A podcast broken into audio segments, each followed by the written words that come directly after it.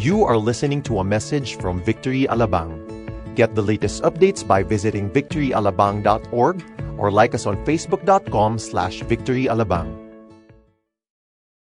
We're going through a series called Selfless. And if you were here the past uh, few weeks, we've been talking about something about love. So first week, we've talked about love, right? We discovered that selfless love really comes from a selfless God, right? In fact, you cannot you cannot love selflessly unless you yourself have experienced the selfless love of God. And that's an amazing thing about love. It's not the me, myself, and I. Remember that? Uh, being that selfish love, all mine, mine, mine, mine, not nothing for you. Kind of like that love, right? And then we also talk about marriage. How many of you were here and we talked about last week? Marriage. You were here last week and we discovered that really a godly marriage reflects a loving God, right? Uh, all right, amen. So the truth is, you know, when we when when people see that our marriage really is a loving, we have that loving marriage, just like Christ loved the church. What's happening is that people will come to know who God is. They see, hey, what's up with this couple? How come they they love each other so much? Well, because they have been loved by God and they reflect the love of God. Amen. So today we're going to talk about relationships. Everybody say relationships. Now, I have to warn you tonight, okay, because I love you and I love your kids. Okay? Uh, this is like rated P G thirteen. We're going to talk about sex. That's that's the reason why. So if you have kids with you, we do have uh, our kids' church so that you can explain that. You're going to have a hard time explaining what I'm going to talk about. Uh, it's one of those uh, rare Uh, preachings on sex, okay? So, guys, don't get me wrong, sex is good. It's not, there's nothing bad about sex. It's how we have perceived it, and it's not dirty, and that's what we'll be talking about tonight. So, if, if you have kids with you, kids' church is there. We have a wonderful kids' church. You can bring your, your son, your daughter, okay? That's, if that's okay. If not, be prepared. But, you know, hindi naman, hindi naman ganun siguro. I don't think so. That's okay. All right. Are you ready? Okay, we're talking about relationships, okay? Now, question, why do you think people want to be in a relationship? Okay, why do you think people want to be in a relationship? You know, I have um, I have two grown-ups already. Both of them are going to celebrate their uh, eighteenth and twentieth, uh, twenty-first birthday. So, it's quite amazing. I see Coach Jojo here. When they were kids, they were playing soccer with you, Coach. But It's it's just amazing, you know. It, they're they're all grown up, right? And you know, sooner or later they will come into that place of relationships. But I have an eight-year-old, and she's so cute. I love her, you know. Sarap kagatin, sarap kurutin.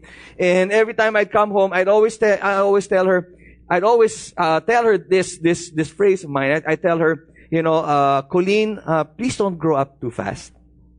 And then she'll look at me, and then she'll say, Uh, yes, Dad, but don't grow too old too fast. So that's that's what she'd say. Okay, so every time we have this uh, conversation about, you know, don't grow old too fast, don't grow up too old, uh, don't grow up too fast. And finally, one day I said, "So, Colleen, don't grow up too fast." And then she changed her answer this time. This time I was, you know, I was expecting, you know, don't grow too old too fast. And she she said, uh, "Dad, but how can I get married if I don't grow old? If I grow too grow?" So I said, oh, where'd you get this? What happened? Did you watch T V? What, what happened? And I was kind of shocked. But the truth of the matter is, no matter how old or young you are, one way or another, you look for relationships, isn't it, right? That's why it's quite interesting to find out what people say about relationships. Why do you want to be in a relationship? Okay, there's a doctor. Her name is uh, Margaret Hall, and she shares to us some of the reasons why people want to be in a relationship. And the, first off, She says that, this person says that, I want, because I want someone to love me and make me feel special and worthy. How many of you kind of like prayed that prayer? Lord, I want someone, you know, to love me. But you like it, right? You may, right? Who, who does not want to be loved, right? Everybody wants to be loved, okay? Another reason, okay, is this. I don't want to be alone and lonely anymore. I don't want to be alone and lonely anymore. How about this? People would like to enter into a relationship for this reason. Um, I want to have children. Yun lang. I don't like, you know, I don't like you, but I just want to have children. Did you ever hear that? Did you ever hear that? You know, so I'm, not, I, I'm growing old. I never mind even, even if I don't get married. I just want to have children. Have you heard of that? Yeah, right, right. How about this one? I know some of you kind of probably want this. I want to feel safe and secure, especially for the women, right? I want to feel safe and secure. Now, don't get me wrong. Okay, don't bite me. All right? All these answers, okay, all these answers are valid. But it really boils down to one thing. And it's this. It's what can I get? What can I get from this relationship? In other words, wh- again, what's in it for me? Week one, we've t- studied about selfish love and selfless love, right? But it's kind of like selfish love. You know, what can I get out of this relationship? Okay? In other words, can this relationship satisfy me? Okay? Can it satisfy my longings, my needs? See, people come into a relationship for different kinds of, you know, reasons. But most of it, most of it, they want something to get from. They want some. They want to take something from it, isn't it? And think about that. Now, the thing, the thing with this is that this, this kind of reasoning is that when you come to a point that the person does not satisfy you anymore. This person does not meet your needs. This person does not meet your level of expectation. What happens? You probably say, let's call it quits. Let's break off. You know what I'm talking about? Tahimik nyo ah. Serious ah. Isn't it not?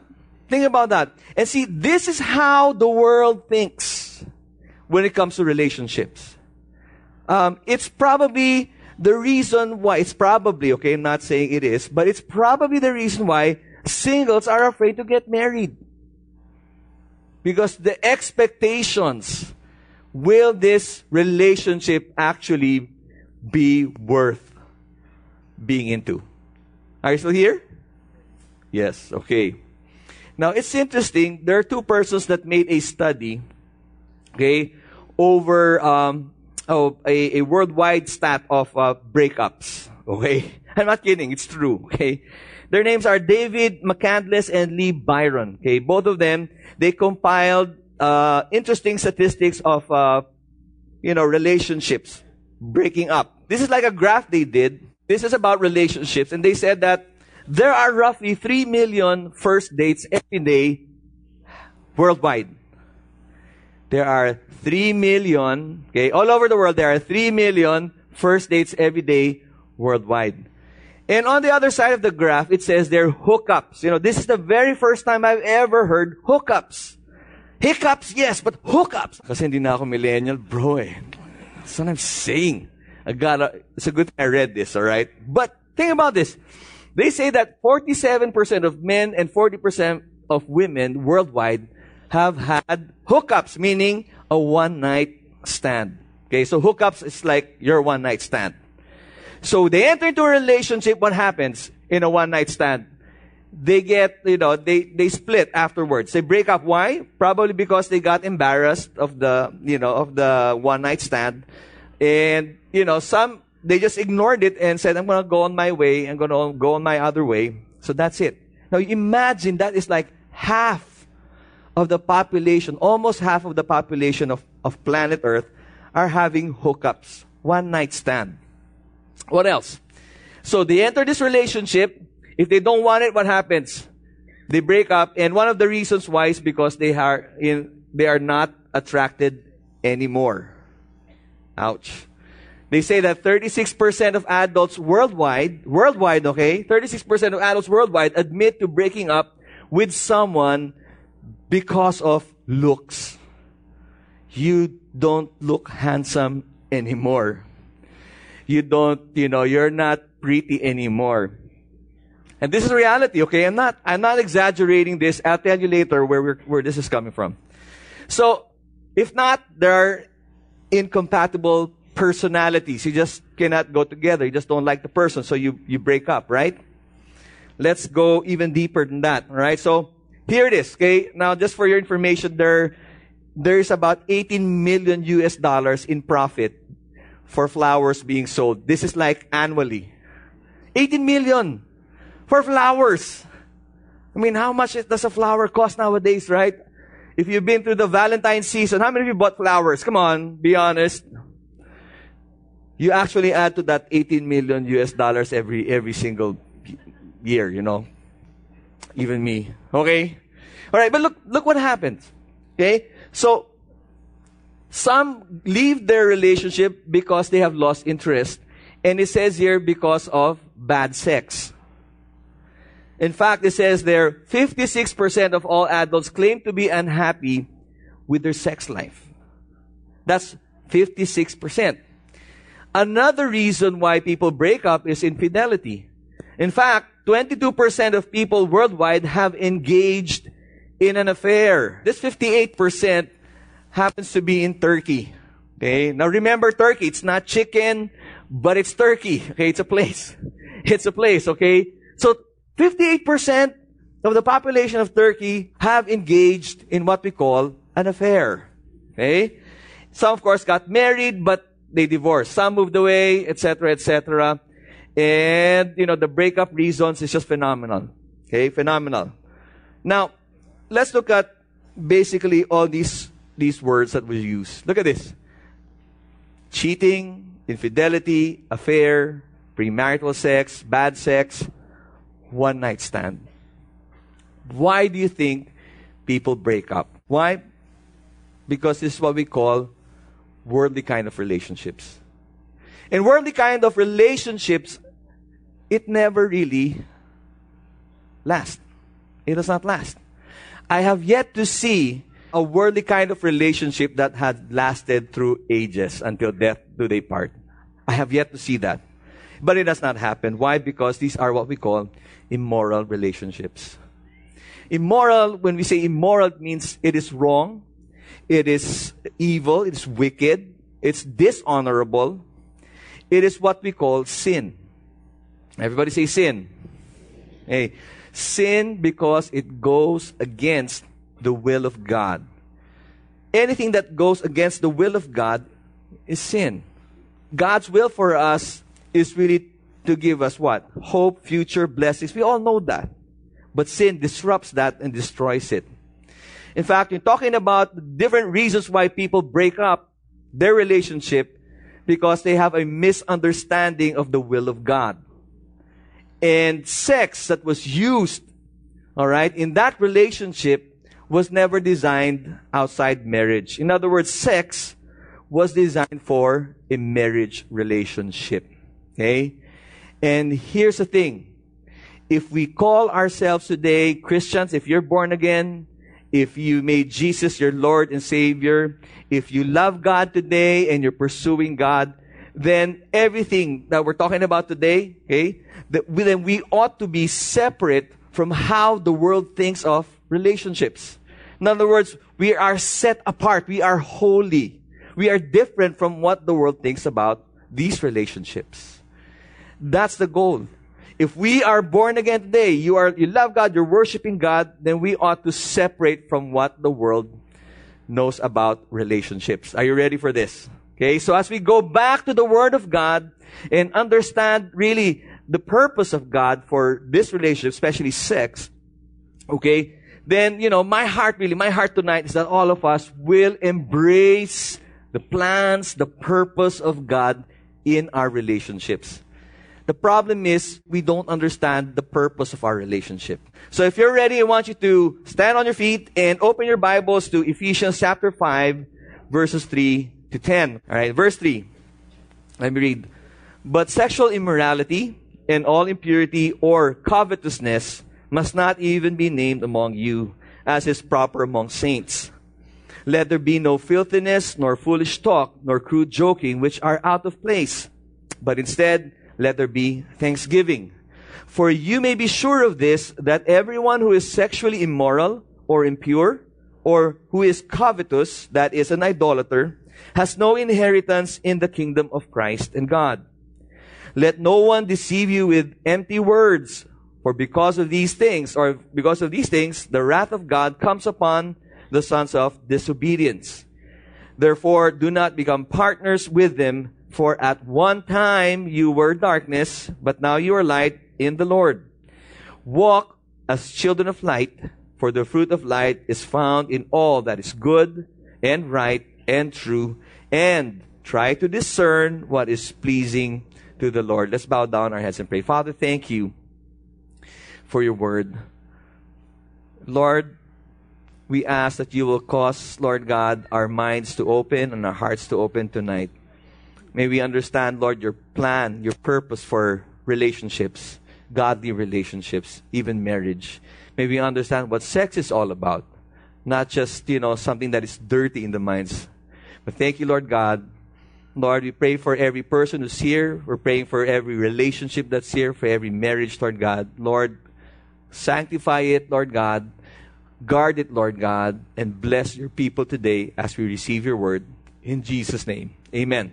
You know, one of the hardest things uh, for us as pastors is preach on sex. Uh, that is one of the challenging things to, to talk about. But there's something also that's important about sex, and we need to understand this tonight. So my prayer, okay, for all of us will be open, okay, and understand what godly relationships are for. Okay. Now, let me give you a certain background. This was the Apostle Paul writing to the Ephesian church, and he was in prison.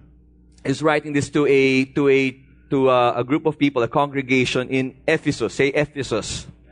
Now, Ephesus is an ancient Greek city. Actually, it is located in Turkey, not the chicken, but Turkey, the, the place. Okay, not the animal turkey. Also, okay.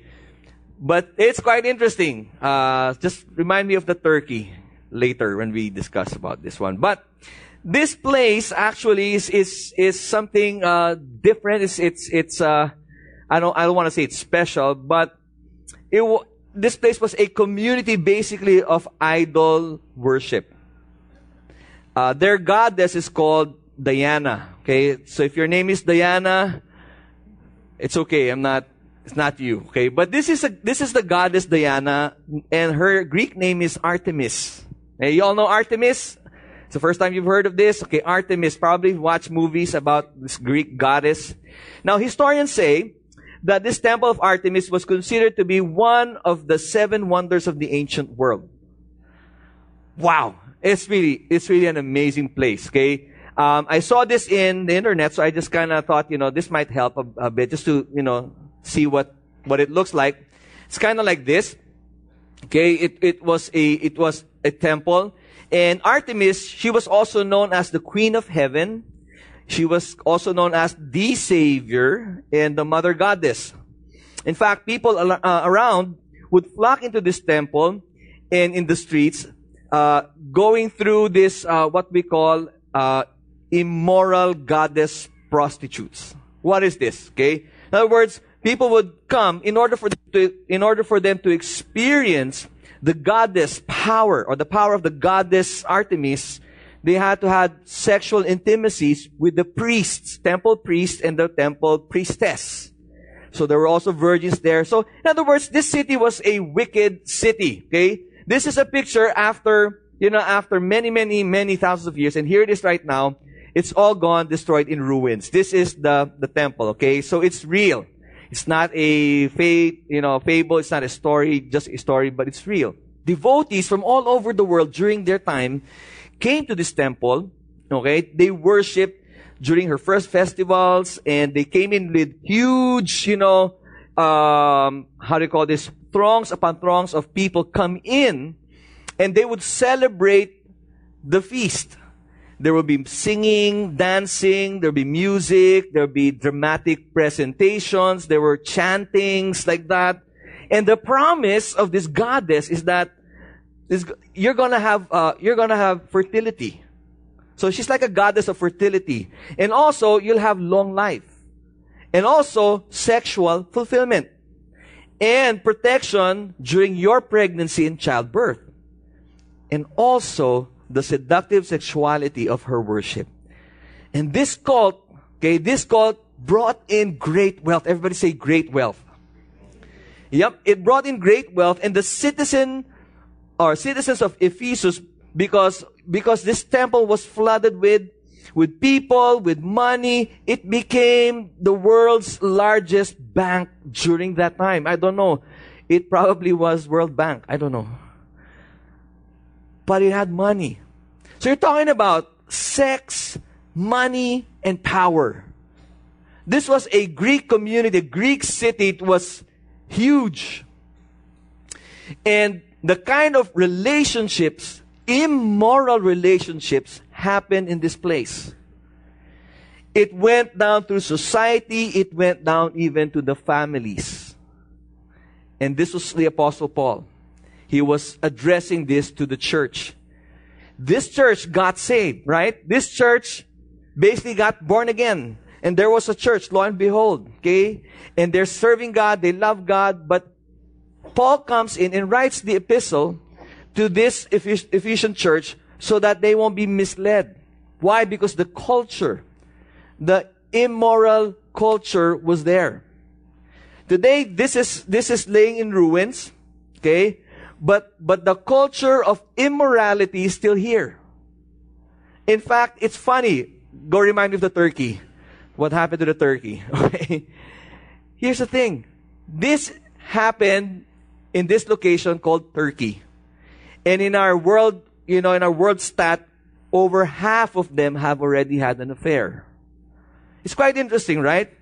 So this, this immoral relationships that's been happening in and out in this city is still happening even today. But the truth is, it's not only happening in Turkey, it's happening all over the world. And yes, it's here in the Philippines. The reason why I'm saying this because I am so frustrated or angry. I am angry at the fact that it has caused a lot of devastation in our families. I have friends, I have beautiful, wonderful friends who had been affected by immoral relationships. And I hated that. And I'm saying this to you because even if you're married, even if you're single, it doesn't really matter. But I want you to see that the enemy, the devil, is not, you know, just waiting, waiting, and waiting. The Bible says that the enemy came to steal, kill, and destroy.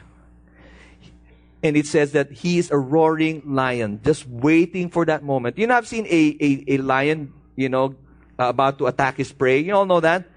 It would lay down silently, waiting for that moment, an unguarded moment, to attack. And I've seen this even in the lives of Christians like you and me. I have good friends. I've seen it as a pastor. I've seen that happen. And we must not take this lightly. I want, I want you to open your hearts and minds for this, because if you don't, the enemy can actually get the best of us. When the Apostle Paul was saying this to Ephesus, he was, he was actually telling them, you know, because you are a son and daughter of God, we need now to set apart from how the world does relationships. Same thing today. Today, we must be set apart. This is an exhortation of Paul. In chapter four, verse seventeen, this is what he said to the Ephesian church. He said that, now this I say and testify in the Lord that you must no longer walk as the Gentiles do in the futility of their minds. In other words, if you are in Jesus Christ, then we should no longer walk in the ways of the world. That's what it's saying. Why? Verse eighteen says, they are darkened in their understanding, alienated from the life of God because of the ignorance that is in them due to their what? Hardness of heart. That's why Paul says in Colossians chapter two, verse six, he also wrote this. He says that, therefore, as you receive Jesus, or Christ Jesus the Lord, so walk in Him. We need to walk in Christ. Okay? Let me share you a truth. Okay? And this is true. We cannot walk with God unless we give up our walk with, with the world. We cannot walk with God unless we are willing to give up our walk with the world. Set apart. Paul exhorts all of us in verse one of chapter five, he says, this is our main verse actually when we started out this uh, series. He says then, therefore be imitators of God as beloved children and walk in love as Christ loved us and gave himself up for us, a fragrant offering and sacrificing to God. Paul was saying, you need to be imitators of God. You need to imitate God. Meaning we ought to be Christ-like. We're called Christians because we ought to be like Christ. In other words, when you talk about relationships, if there's anything at all that we need to know and understand is that we have to have Christ-like relationships. Amen. And tonight, I want to share to you three. Okay? Three characteristics of a Christ-like relationship. First of all is this. It ought to be a presentable one. Everybody say presentable. Presentable, when you look at the meaning of that, it means um, respectable. But I like the meaning of honorable. In other words, our relationships, if you're single now and you don't have yet, you know, you're pursuing, you know, someday you will have this relationship. We need to be in that kind of relationship that is honorable, it is respectable, something that is presentable. Okay? When God made Adam and Eve, His original plan, okay, in this relationship was that sex was to be between husband and wife. And it should be in the confines of marriage. Let's go back to Scripture. It says here in Genesis chapter two, verse twenty-four, therefore a man shall leave his what? Father and his mother. We all know this last week, right? And hold fast to his wife. Mind you, it says to his wife, not to his neighbor's wife. Okay? And they shall become one flesh. One flesh means that it is a physical union. Yes, there is a physical union, but this union is holy. It is sacred because it is God who gave this. It was God's idea. This union was God's idea. Sex is not a dirty word. It is a God-given gift to human beings like us. It is commissioned by God Himself. And the result was this, okay? Because God gave sex, what happened? Here we go. In the next verse, it says, and the man and his wife were both what? Naked and were not ashamed. There was no shame. Before God, this kind of a relationship is not shameful. But when Adam and Eve fell, you all know this, right? When they sinned, they disobeyed God. What happened? Their eyes were open. They saw their nakedness. And what did, what did they feel? They felt shame. So they covered themselves. The reality is this. Sin brings shame, which is totally opposite of, you know, the relationship God wants, which is a presentable, honorable kind of relationship. Now, because of sin, it was no longer presentable. It was shameful. In fact, it is done in secret because it is very shameful. Paul says that take no part in these unfruitful works of darkness, but instead expose them, for it is shameful even to speak of the things that they do in secret. Take no part of this. I have not seen an immoral relationship being blessed by God. It is unfruitful. In fact, it's not just unfruitful, it's devastating. It destroys the homes. It destroys the family. Carries the curse. And there's nothing presentable about it. And Paul says, but instead, we need to expose sin. If we are in sin, we just need to expose it so that the devil, the enemy, will not rob you of this godly relationship anymore. Are you here tonight? For it is shameful. You know, Hollywood today, they paint a different picture of relationships. Everything is permissible in Hollywood. Do you ever watch this Oscar awardings, right? year in, year out, or maybe after two or three years, they switch partners. You all know that? Sometimes I get confused. I thought she was the husband. Uh, she, he's the husband of this husband. This, you know, it's kind of mixed up. And even if Hollywood says that it's okay to have these kinds of relationship, it's still shameful, isn't it? And the only thing it does, it, it makes it makes headlines. That's the only thing. Many years back, we've we've heard about, you know, about this kind of affair by the U S president. You all know this. You know, you know who I'm talking about, right? And he said it's an affair. But yet, is there something presentable or honorable with it? None. In the eyes of the world, it is still shameful. Paul says, take no part of it. You know, as Christians, we do represent God. That's why our relationship ought to be presentable, because we represent our God. Amen. I remember a time when Pastor Ferdy, if you know Pastor Ferdy Kabiling, he's our bishop now. Before they were to be married, they, the government would uh, basically require them to go through a seminar, a marriage seminar. So they had to go to this government agency and they had this seminar. They were there very early in the morning. And there's a woman that came in and she was the one who held the seminar. And throughout the seminar, towards the middle part, she said this to all the ladies. She says, if you are, uh, especially kayong mga babae, yung mga mag-aasawa ngayon, those who are getting married, you know, you have to be ready because someday your husbands will fool around.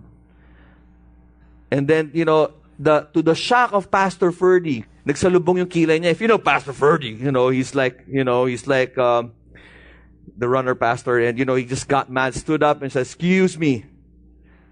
I beg to disagree. I am a pastor. I'm gonna love this woman, this my wife to be, for the rest of my life. And he stood there and was saying, you know, we have to stand our ground. Not because I'm a pastor, but because I am a Christian. I stand my ground because I know I represent God. And the kind of relationships we ought to have, if you're single, all right, the kind of relationship you want to have is that which is presentable, honorable before our God Almighty. Amen? Secondly, the kind of relationship ought to be pure. Paul exhorts in verse three, but sexual immorality and all impurity or covetousness must not even be named among you, as is proper among saints. Now, sexual immorality um, in the New Testament, if you look at this, the, the, the term is called porneia. Okay, porneia, it's a Greek word, and it means whoredom, prostitution, meaning fornication. You all know fornication. Idolatry. Okay? It means surrendering of sexual purity. That's what it means. It's primarily used for premarital sexual relations. This is what it is. So, this is where, where we also get the word pornography. Okay? So, if you look at pornography, the concept of pornography is like, it's a selling off. In other words, you are selling off your sexual purity. That's what's happening. And notice how Paul puts it on threes. He says, but sexual immorality and all impurity and covetousness must not even be named among you, as is proper among saints. So he, he goes to the act, which is sexual immorality, and then he zeroes in to what's more dangerous, okay? More dangerous than the act of sexual immorality. He comes in more to what? Impure thoughts, to covetousness. Desiring something that is not yours. That's what it is. And Paul says, if you are a child of God, this is not proper anymore. You got to get rid of this. Paul was not appealing, you know, please, you know, please, don't have sexual immorality. Don't. He was not. What he's saying is that if you are a living saint, if you are a son and daughter of God, you're not supposed to have this anymore in your life. That's what it's saying. Are you still here? You still love me? Okay. And then, after which, he says in verse four, Let there be no filthiness, nor foolish talk, nor crude joking, which are out of place, but instead, let there be thanksgiving. So, from sexual immorality, even the way you speak now, you have to be set apart. What does this mean? Anything that is unclean, unholy talk, anything that regards dirty sexual humor, okay, should be not coming out from our mouths anymore. Flirting is also one thing.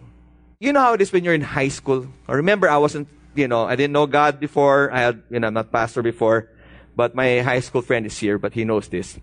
You know how it is in your high school. You just talk all the jokes, all you want, all day long, all night long, with all the green stuff coming out from your mouth. You know what I'm saying? It's a green joke.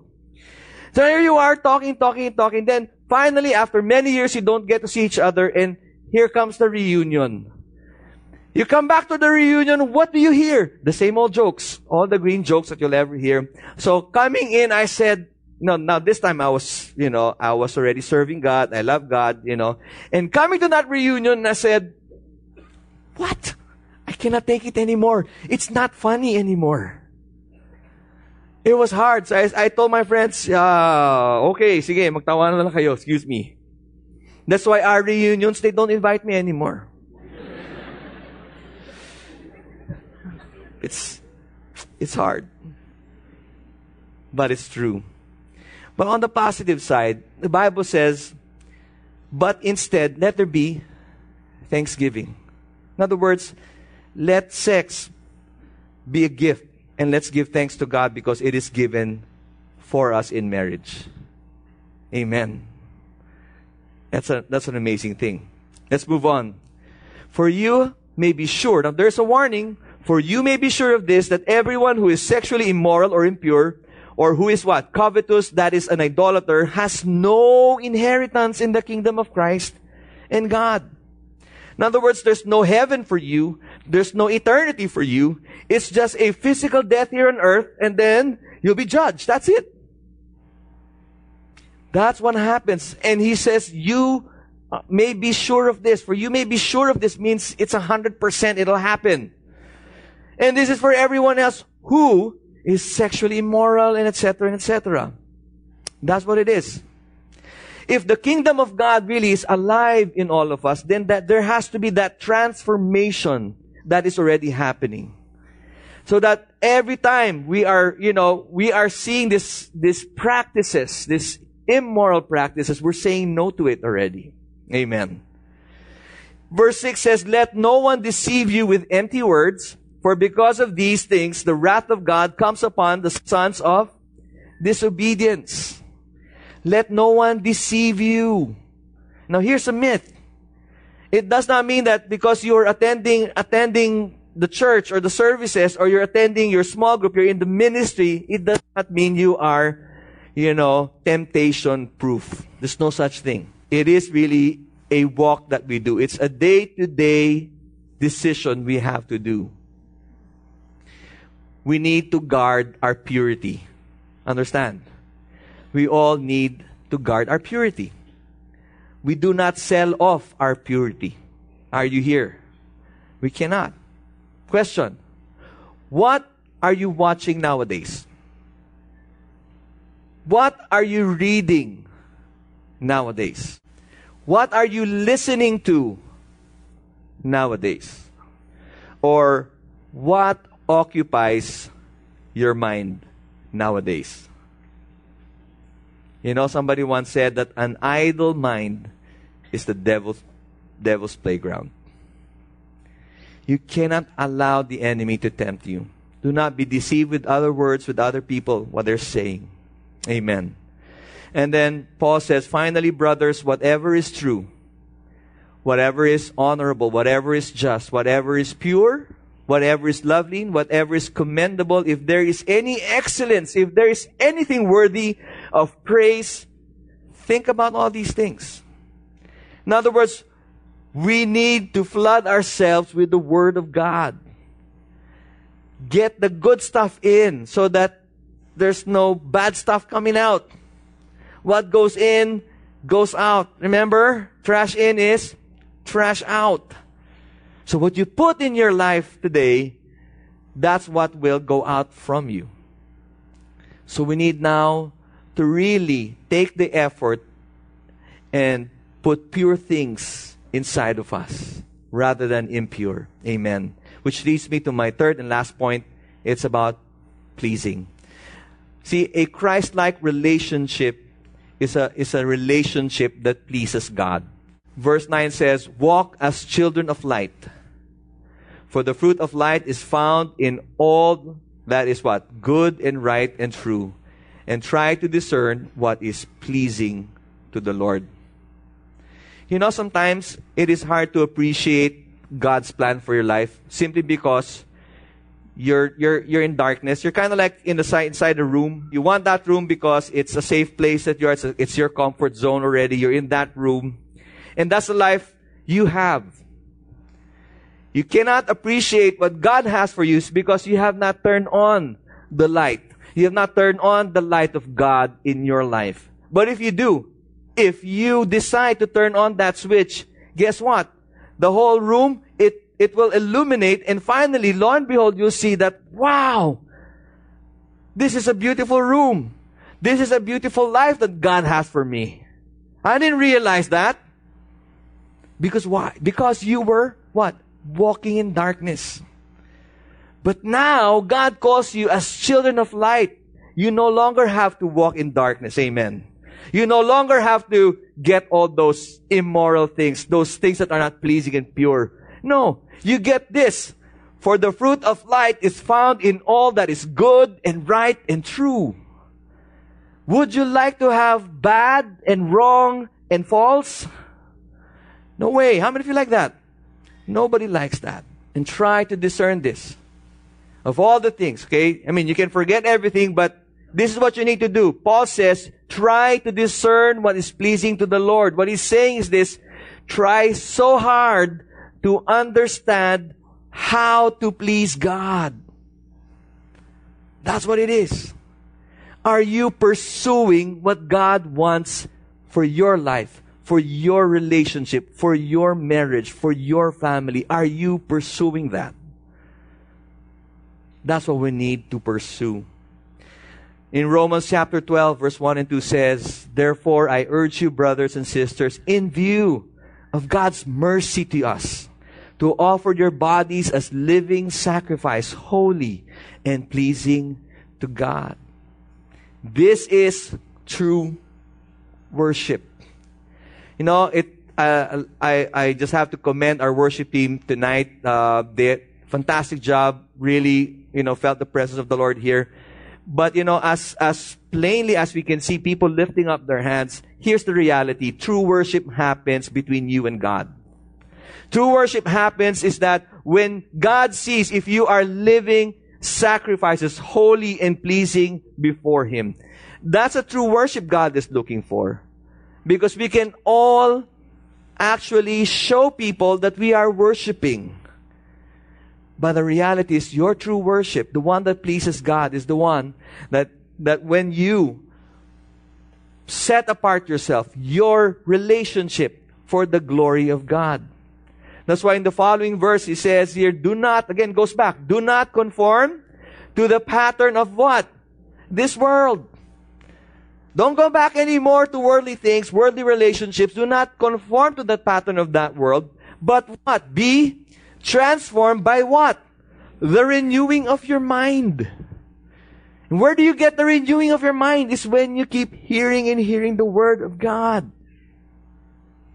Then, here's the promise. Then you will be able to, to test and approve what God's will, His good, His pleasing, and perfect will.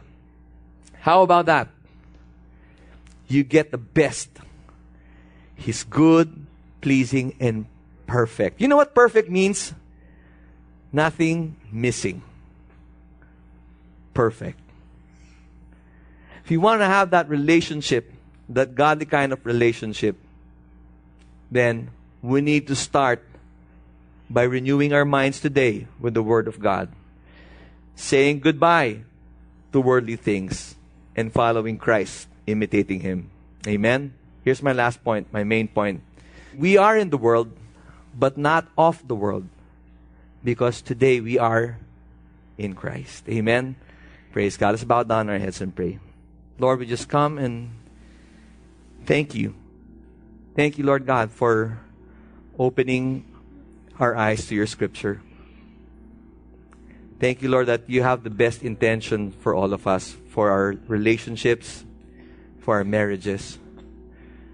We also know, Lord God, that unless we follow you, unless we say goodbye to the pattern of this world, we cannot get the full blessing of your good, pleasing, and perfect will.